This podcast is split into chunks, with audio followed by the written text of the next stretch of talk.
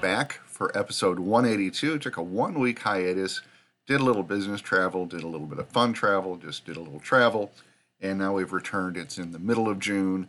4th of July is coming up, so three radio promotions in three minutes. The first idea today will be for the 4th of July or Canada Day in Canada. Uh, this is a, or these are holidays that are traditional for firing off Chinese fireworks, uh, which makes a lot of sense.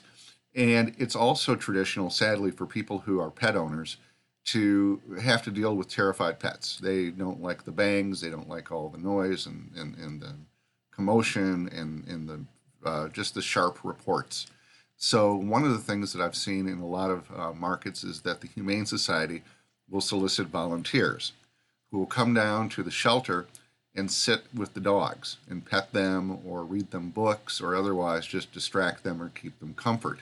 Uh, that would be something that you could do as a radio station with your big voice, help to recruit volunteers for the 4th of July. For people who weren't going to go out to the fireworks anyway, put your times to some good use.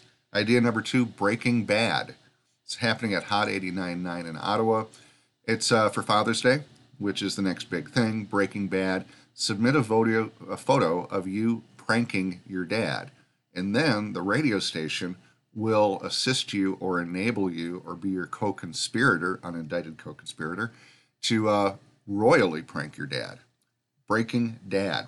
And finally, idea number three do overs. This has been done uh, by Beasley in Las Vegas. They did do overs for, uh, for Valentine's Day, people whose first date might not have gone off as well as they thought.